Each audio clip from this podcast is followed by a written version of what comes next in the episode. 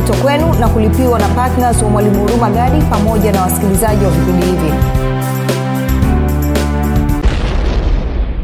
Kama wewe umezaliwa mara ya pili kufuatana na Biblia, anasema umevua utu wa kale, umevaa utu mpya, na kwa maana hiyo wewe sasa hivi umevaa haki na utakatifu wa kweli. Kwa hiyo wewe ni mwenye haki, wewe ni mtakatifu, sio kwa sababu ya kitu chochote ulichokifanya, kwa sababu ya kumkubali Yesu Kristo. Ulipomkubali Yesu Kristo ukapata hiyo. Wiki ijayo tunaanza kukanyagia sasa, naanza kukupa vitu, naanza kukupa dondoo. Hapa naweka utambulisho kwa sababu muhimu kubadilisha ufahamu kwamba acha kufikiri kama mtu wa kale, fikiri kama mtu mpya.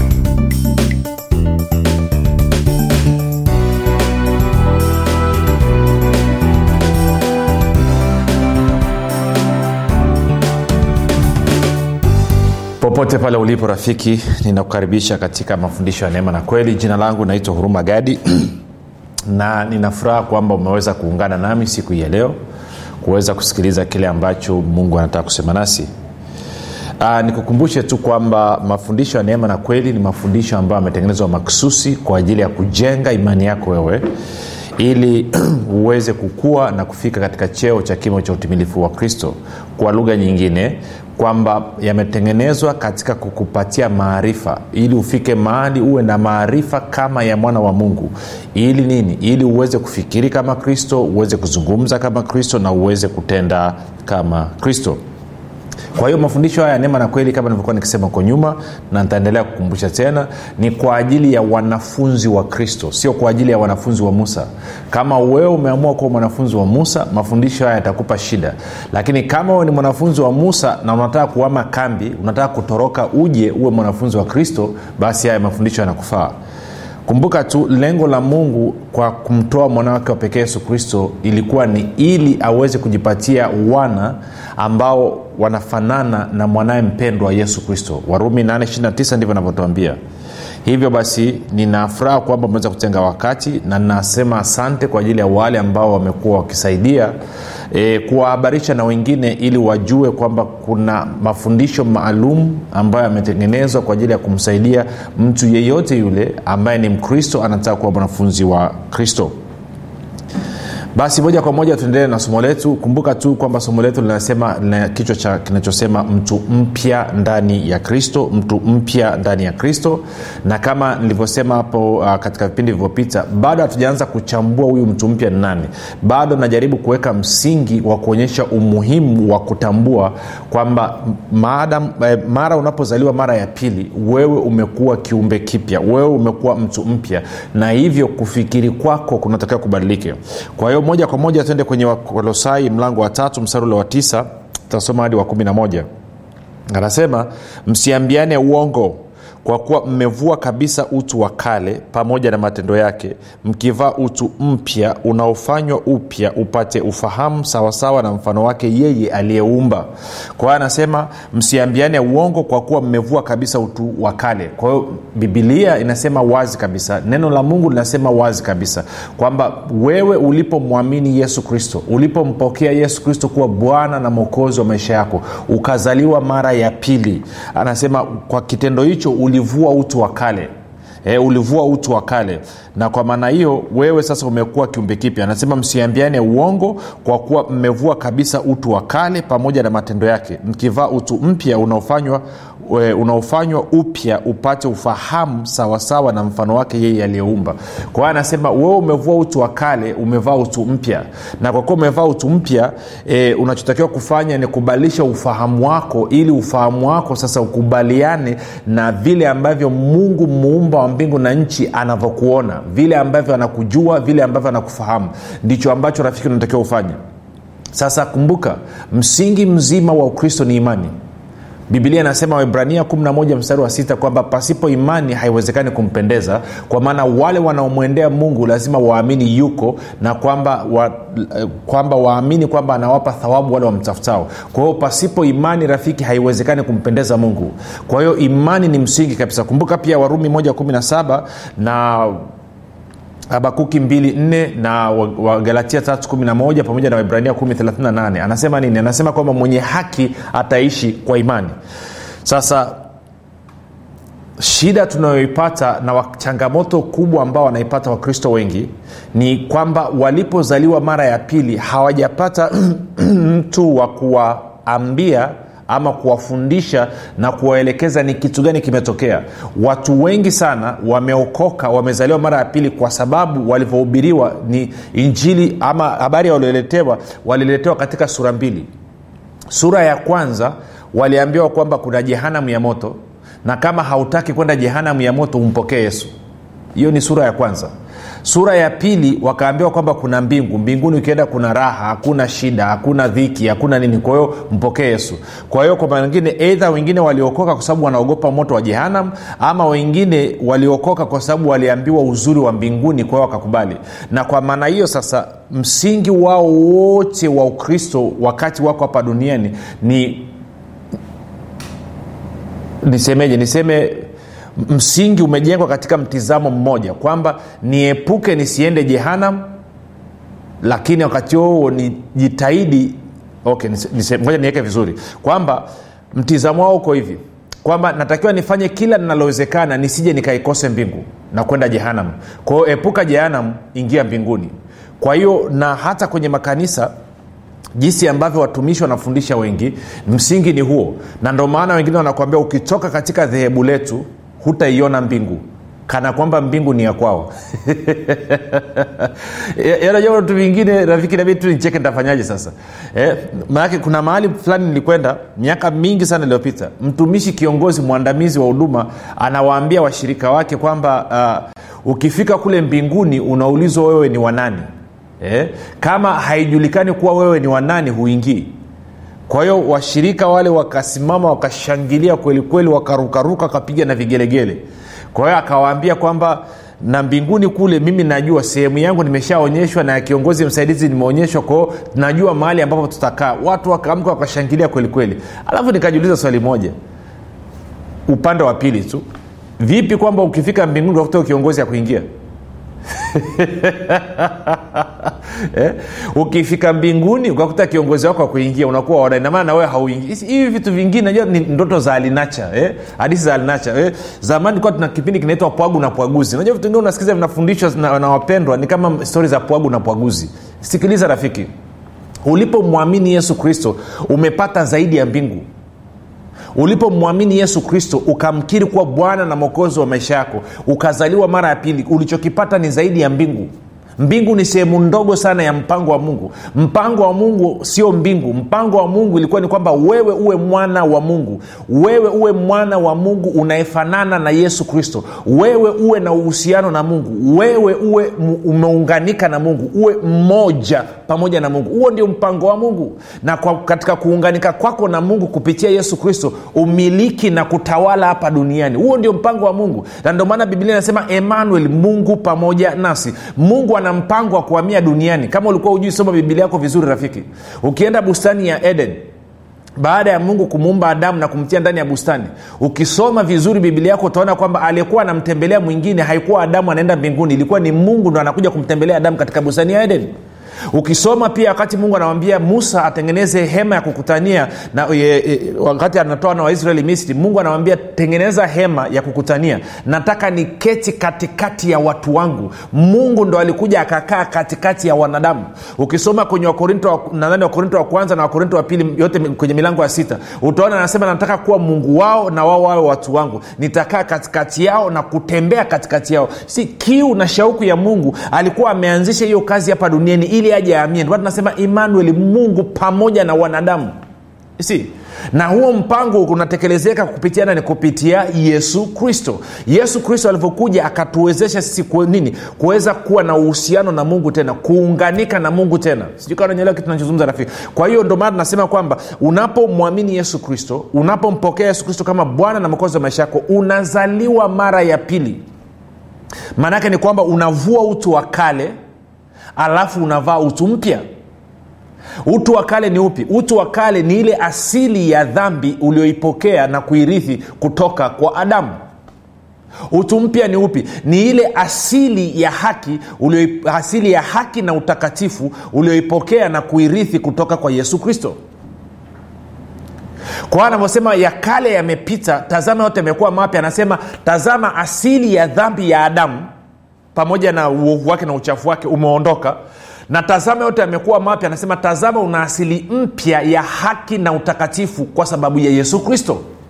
Kwa anasema kwa sababu hiyo sasa, kwa kuwa ile asili ya zamani, asili ya dhambi, sura ya dhambi uliyoipata kutoka kwa Adamu imeondoka, anasema umevaa utu mpya ambao ni asili ya haki na utakatifu ambayo umeipata kutoka kwa Yesu Kristo. Anasema badilisha ufahamu wako, badilisha kufikiri kwako ili uanze kujitambua na kujielewa kama ambavyo Mungu anakutambua na kukuelewa. Ngoja nisome tena Wakolosai 3:9 hadi 10.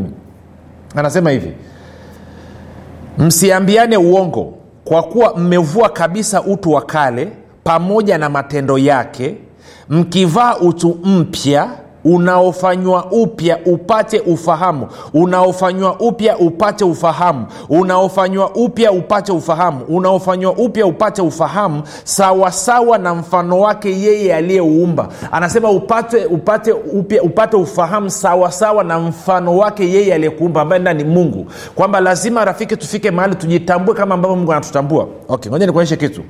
Tuende kwenye Waefeso. Hallelujah. Najua huu ni mwanzo tunaweka kazege fulani hivi. Waefeso mlango wa 4, alafu nitaanza ule mstari wa 20, tutaenda mpaka mstari wa 20 kama 24 hivi. Waefeso 4 mstari wa 20 hadi wa 24. Anasema bali ninyi sivyo mlivyojifunza Kristo. Kumbuka Mkristo anataka ajifunze kuhusu nani? Kristo. Ikiwa mlimsikia mkafundishwa katika yeye, mkafundishwa katika yama, mkafundishwa ndani ya Kristo. Sasa bado sijaanza kuzungumzia ndani ya Kristo. Kumbuka somo letu tunasema nini? Mtu mpya ndani ya Kristo. Okay. Anasema ikiwa mlimsikia mkafundishwa katika yeye kama kweli ilivyo katika Yesu. Kwa anasema kweli iko ndani ya Yesu Kristo. Nje ya Yesu Kristo hamna kweli. Nje ya Yesu Kristo hamna kweli. Kuna watu wanatafuta kumjua Mungu nje ya Yesu Kristo. Huwezi kumjua na kumfahamu Mungu nje ya Yesu Kristo. Ukijaribu kumjua Mungu na kumfahamu nje ya Yesu Kristo lazima ukanganyikiwe tu. Si. Kwa hiyo anasema kweli iko katika Yesu Kristo. Alafu anasema mstari wa 22. Mvue kwa okay, ngoja nirudie mstari wa 21. Ikiwa mlimsikia mkafundishwa katika yeye kama kweli ilivyo katika Yesu, mvue kwa habari ya mwenendo wa kwanza, utu wa zamani unaoharibika. Utu wa zamani ni upi? Asili ya dhambi ya Adamu, unaoharibika kwa kuzifuata tamaa zenye kudanganya. 23. Na mfanywe wapya katika roho ya nia zenu ama roho ya fikra zenu, mkavae utu mpya ulioumbwa. Angalia hiyo sentensi, anasema ulio wakati uliopita, ulioumbwa. Mkavae utu mpya ulioumbwa kwa namna ya Mungu katika haki na utakatifu wa kweli. Kwa hiyo anasema umevua utu wa kale wenye asili ya dhambi. Asili ya dhambi ambaye nani? Adamu, utu mrefu kutoka kwa Adamu. Anasema vaa utu mpya, na huu utu mpya umeumbwa, anasema ulioumbwa kwa namna ya Mungu katika haki na utakatifu wa kweli. Ngoja nitafute kwenye tafsiri nyingine nione kama wanasemaje. Tuangalie kwenye tafsiri ya Neno na tafsiri ya Biblia Habari Njema. Tafsiri ya Neno anasema hivi. Hallelujah. Tafsiri ya Neno anasema mkajivike utu mpya ulioumbwa sawa sawa na mfano wa Mungu katika haki yote na utakatifu. Sikiliza tena, nitarudia. Anasema mkajivike utu mpya ulioumbwa sawa sawa na mfano wa Mungu katika haki yote na utakatifu. Biblia Habari Njema anasema hivi: vaeni hali mpya ya utu ambayo imeumbwa kwa mfano wa Mungu na ambayo hujionesha katika maisha ya kweli ya uadilifu, haki huwa anaita uadilifu, haki na utakatifu. Kwa hiyo anasema umevua utu wa kale ambao ni wa nani? Wa Adamu, na asili yake ya nini? Ya dhambi. Umevaa utu mpya ambao ni nani? Ni asili ya nini? Asili utu mpya ambao ni Kristo, ambao nini? Na asili ya haki na utakatifu. Kwa kama wewe umezaliwa mara ya pili kufuatana na Biblia, anasema umevua utu wa kale, umevaa utu mpya, na kwa maana hiyo wewe sasa hivi umevaa haki na utakatifu wa kweli. Kwa hiyo wewe ni mwenye haki, wewe ni mtakatifu, sio kwa sababu ya kitu chochote ulichokifanya, kwa sababu ya kumkubali Yesu Kristo. Ulipomkubali Yesu Kristo ukapata hiyo. Sasa twende nikakuonyesha Warumi 6 tena. Warumi mlango wa 6. Alafu wiki ijayo tunaanza kukanyagia sasa, naanza kukupa vitu, naanza kukupa dondoo. Hapa naweka utangulizi kuonyesha umuhimu wa kubadilisha ufahamu, kwamba acha kufikiri kama mtu wa kale, fikiri kama mtu mpya. Warumi 6 danza mstari wa kwanza tena. Anasema tuseme nini basi? Tudumu katika dhambi ili neema izidi kuwa nyingi? Anasema hasha, sisi tulioifia dhambi tutaishije tena katika dhambi? Rafiki, umesikia kitu? Anasema wewe uliyemwamini Yesu Kristo, uliyempokea Yesu Kristo kuwa Bwana na Mwokozi wa maisha yako, anasema wewe umeifia dhambi. Sababu kwamba dhambi bado inasumbua, maana yake ni kwamba haujakubali kwamba umeifia dhambi. Eneo lolote la maisha yako ambalo una changamoto ni kwa sababu haujakubali ukweli kwamba umekufa. Sasa sisemi kwamba mimi Huruma Gadi niko asilimia 100 mkamilifu, no, na mimi na safari yangu, lakini walau nimeanza. Kwa hiyo nataka nikushirikishe na wewe uanze. Kwa hiyo neno linasema wazi kabisa, anasema kwamba sisi tulioifia dhambi tutaishije tena katika dhambi? Kwa hiyo anasema wewe umeifia dhambi. Mtu yeyote aliyezaliwa mara ya pili ameifia dhambi. Na kama umeifia dhambi utaishije tena katika dhambi? Na hili ni tatizo ambalo liko katika kanisa, kwamba kila Jumapili na kila usiku kabla ya kulala lazima watu waombe, watubu, waombe msamaha wa dhambi. Then wanavoomba msamaha wa dhambi kila siku wanadhihirisha nini? Wanadhihirisha kwamba hawajaifia dhambi bado, kwamba bado wanaishi katika dhambi, na watu wote wanaoishi katika dhambi wanaenda jehanamu ya moto. Sasa kubali ukweli wa kile ambacho Mungu anasema. Anasema kama umempokea Yesu Kristo kuwa Bwana na Mwokozi wa maisha yako, wewe umeifia dhambi. Ukikubali kwamba umekufa, umeifia dhambi, then dhambi inakuachilia. Dhambi haiwezi kukuachilia maadamu bado unakiri kuwa wewe ni mwenye dhambi. Unapokiri kuwa wewe ni mwenye dhambi, unaongea uongo. Maana yake Biblia inasema kwamba dhambi yako iliondolewa na Yesu. Yohana 1:29 anasema tazama mwana kondoo wa Mungu aichukuae dhambi ya ulimwengu, aiondoae dhambi ya ulimwengu. Ulivompokea Yesu Kristo, maana yake ni kwamba ulipokea msamaha wako wa dhambi, ulipokea ondoleo la dhambi. Sasa nitafundisha huko mbele hiki kitu kuanzia wiki ijayo. Kwa hiyo huwezi ukazungumza kama mtu mwenye dhambi kama kweli umezaliwa mara ya pili, kama kweli umempokea Yesu Kristo kama Bwana na Mwokozi wa maisha yako. Wewe sio mwenye dhambi, wewe ni mwenye haki na mtakatifu. Umevaa utu mpya wa haki na utakatifu, na hujapata kwa sababu ya lolote ulilofanya, umepata kwa sababu ya nini? Kwa sababu ya Yesu. Tuiachie hapo tuendelee. Kwa hiyo anasema 3, hamfahamu ya kuwa sisi sote tuliobatizwa katika Kristo Yesu tulibatizwa katika mauti yake? Basi tulizikwa pamoja naye kwa njia ya ubatizo katika mauti yake, kusudi kama Kristo alivyofufuka kutoka kwa wafu kwa njia ya utukufu wa Baba, vivyo hivyo na sisi tuenende katika upya wa uzima. Sasa nisikize vizuri rafiki, anasema kitendo cha kubatizwa kwa maji mengi, ndio maana ubatizo lazima uzamishwe kwenye maji. Ubatizo wanaita ubatizo wa kibakuli, haukidhi vigezo vya ubatizo. Sasa mimi ninaongea na wewe, mimi nimebatizwa batizo zote mbili. Niligonga ubatizo wa kibakuli mwaka 73. Alafu mwaka 2009 nikaja nikabatizwa kwa maji mengi, na nilibatizwa kwa maji mengi baada ya Mungu kwa sauti yake mwenyewe kuniambia kabatizwe kwa maji mengi, na nilibisha, nilikataa. Aliniambia mara ya tatu nikakubali, lakini nikamwekea kasharti fulani. Nikaambia mchungaji yeyote nitakaenda kumwambia anibatize kwa maji mengi, nataka asiniulize maswali wala asiniambie baada ya kujifunza. Na kweli nikaenda kwa mchungaji ambaye hanijui, ndio tumeonana kwa mara ya kwanza. Nilivyomueleza kusema kitu, akasema, akapiga simu kanisa kwake akasema mnabatiza lini? Wakamwambia Jumamosi. Nilikuwa nimeenda kwake siku ya Jumanne, wakamwambia Jumamosi. Akasema Alhamisi na waletea mtu. Kwa Alhamisi nikapelekwa, nikaandikishwa, Jumamosi nikaenda nikabatizwa. Kwa hiyo ninachosema ni nini? Kwamba ulipobatizwa, kama umebatizwa kwa maji mengi, kilichotokea nini? Siku ile unazamishwa kwenye maji, maana yake ni kwamba ilikuwa ni ishara katika mwili ya kuunganika kwako katika mauti ya Yesu Kristo, kwamba uliunganika na kifo cha Yesu Kristo pale msalabani. Kwa hiyo ulivoteremshwa kwenye maji ni sawa sawa na Yesu Kristo alivoteremshwa kaburini, ama alivoingizwa ndani ya kaburi. Na kwa maana hiyo ulikuwa unaashiria nini? Ulikuwa unaashiria mtu wako wa kale, ile asili ya kale, ule utu wa kale uliopokea kutoka kwa Adamu, pamoja na dhambi zake zote, pamoja na matakataka yake yote. Ile asili uliyopokea kutoka kwa baba yako na mama yako, babu yako na bibi yako, na babu wa baba yako na babu wa mama yako, na hiyo list yote ambayo unaita kizazi cha 3 na cha 4 cha yote ile, ulivobatizwa katika maji mengi, ulivoingia ndani ya yale maji, yule mtu wa kale kale aliachwa mle ndani. Ulipotoka, Biblia inasema ukatoka katika upya wa uzima. Kwa lugha ya Kiingereza anasema, ngoja nikusomee kwenye lugha ya Kiingereza, I love it, kwenye lugha ya Kiingereza. Twende kwa mstari wa 4. Warumi 6:4 nikusomee kwenye lugha ya Kiingereza, New King James Version. Anasema hivi.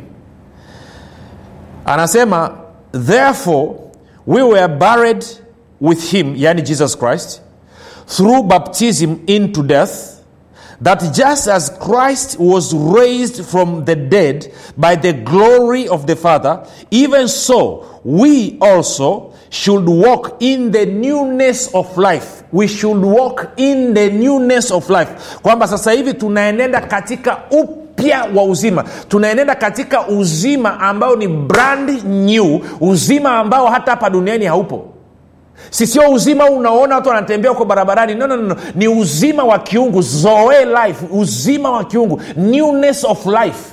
Kwamba quality ya uzima ulionao sasa hivi ni uzima ule ambao Mungu anao. Kile kinachomfanya Mungu awe Mungu, ule uzima unaomfanya Mungu awe Mungu. Wewe ulizaliwa mara ya pili, ukabatizwa, ndio unatembea katika uzima huo. Ndio maana unamsikia Huruma Gadi kila siku anazungumza, anasema siwezi kuumwa wala sitakaa niumwe. Kwa nini? Kwa sababu baada ya kumpokea Yesu Kristo kama Bwana na Mwokozi wa maisha yangu, nikazaliwa mara ya pili, nikabatizwa kwa maji mengi, nimetoka, ninaenenda katika upya wa uzima. Life, uzima na utembea nao sasa hivi ni uzima wa Mungu, unaitwa Zoe. Na hii Zoe maana yake ni quality, kile kinachomfanya Mungu, sio uzima wa Mungu tu in terms of quality and quantity.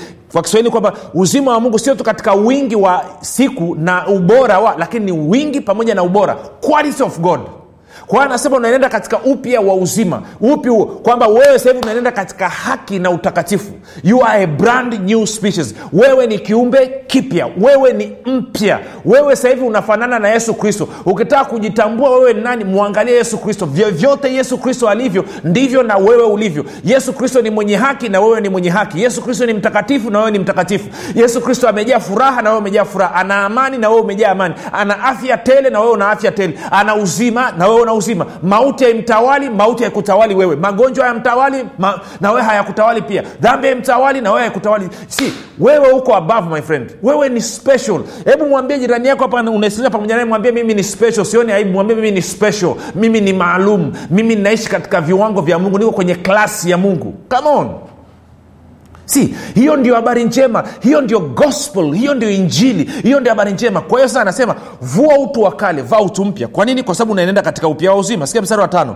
Anasema kwa maana kama mlivyounganika naye katika mfano wa mauti yake, yani Yesu Kristo, kadhalika mtaunganika kwa mfano wa kufuka kwake, mkijua neno hili ya kuwa utu wetu wa kale ulisulubishwa pamoja naye, ili mwili wa dhambi ubatilike, tusitumikie dhambi tena. Kwa anasema rafiki, sasa hivi sisi hatutumiki dhambi. Wewe sio mtumwa wa dhambi. Kumbuka Bwana Yesu anawaambia Waisraeli, mwana akikuweka huru unakuwa huru kweli kweli. Wakasema sisi tunasemaje tutatuweka huru? Sisi hatujawa mtumwa wa mtu wakati wote. Yohana 8 ukisoma, ukaanza mstari wa 31. Bwana Yesu anawaambia kila atendaye dhambi ni mtumwa wa dhambi. Kwa anasema sisi tulisulubiwa pamoja na Kristo, tukafa pamoja na Kristo, tukazikwa pamoja naye, tukatoka katika upya wa uzima. Anasema tuliposulubiwa pamoja naye, utu wetu wa kale ulisulubiwa, ukaondolewa, ukabatilika, mwili wa dhambi ukabatilika, ile hali ya dhambi ndani yetu ikavunjwa, ikaharibiwa, ikaondoka. Na kwa maana hiyo sasa hivi hatutumiki dhambi tena. See, it's more than that. Sio swala kutubutubu tu kila dakika. Kaka robot. No. Ni swala asili yako kubadilika. Tambua kwamba umeifia dhambi. Tambua kwamba ule mgandamizo wa dhambi katika maisha yako umeharibiwa, haupo tena. Na kwa maana una uhuru wa kuchagua kutokutumikia dhambi. You are free. Wewe uko huru. Kristo amekuandika huru. Una uwezo wa kuenenda pasipo kutenda dhambi. Why? Kwa sababu umeifia dhambi, na hali ile ya dhambi iliyokuwa ndani mwako imeharibiwa. Mwili wa dhambi umebatilishwa, na kwa maana sasa hivi una uwezo wa kutokutumikia dhambi. Enenda katika upya wa uzima, katika haki na utakatifu na utauwa. Maana hiyo ndio asili yako uliopewa katika Kristo Yesu. Na hiyo ndio tunaita dini, mtu mpya ndani ya Kristo. Na muda umetuishia, tupate break, tukirudi tutamalizia. Watu wengi sana hawajui kwamba maisha mazuri ama mabaya yanatokana na maneno yao, kufanikiwa ama kushindwa kunatokana na maneno yao.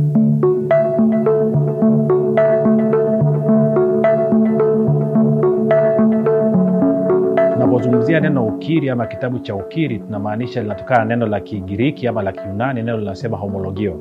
Homologeo manake ni kusema katika hali ya kukubaliana. Hivyo tunapozungumzia ukiri katika mtazamo muktadha wa Biblia, manake ni kwamba tunazungumza habari ya mwanadamu ama mtu kuzungumza katika hali ya kukubaliana na kile ambacho Mungu anasema.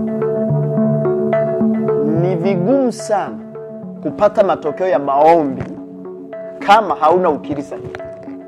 Kwa sababu usipokuwa na ukiri sahihi, ukiri ambao unaendana na ufahamu sahihi, majibu ya maombi yako hayawezi kutokea.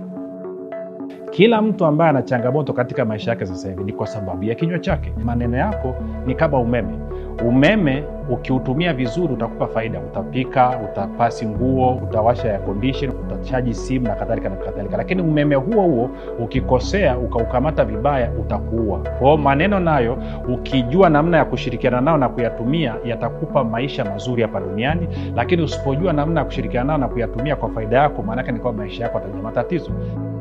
Mungu ana makusudi maalum na maisha yetu. Mungu ametuumba ili tutawale. Na Mungu ametuumba ili na sisi tuumbe vitu tunavyovitaka katika mazingira yaliyotuzunguka.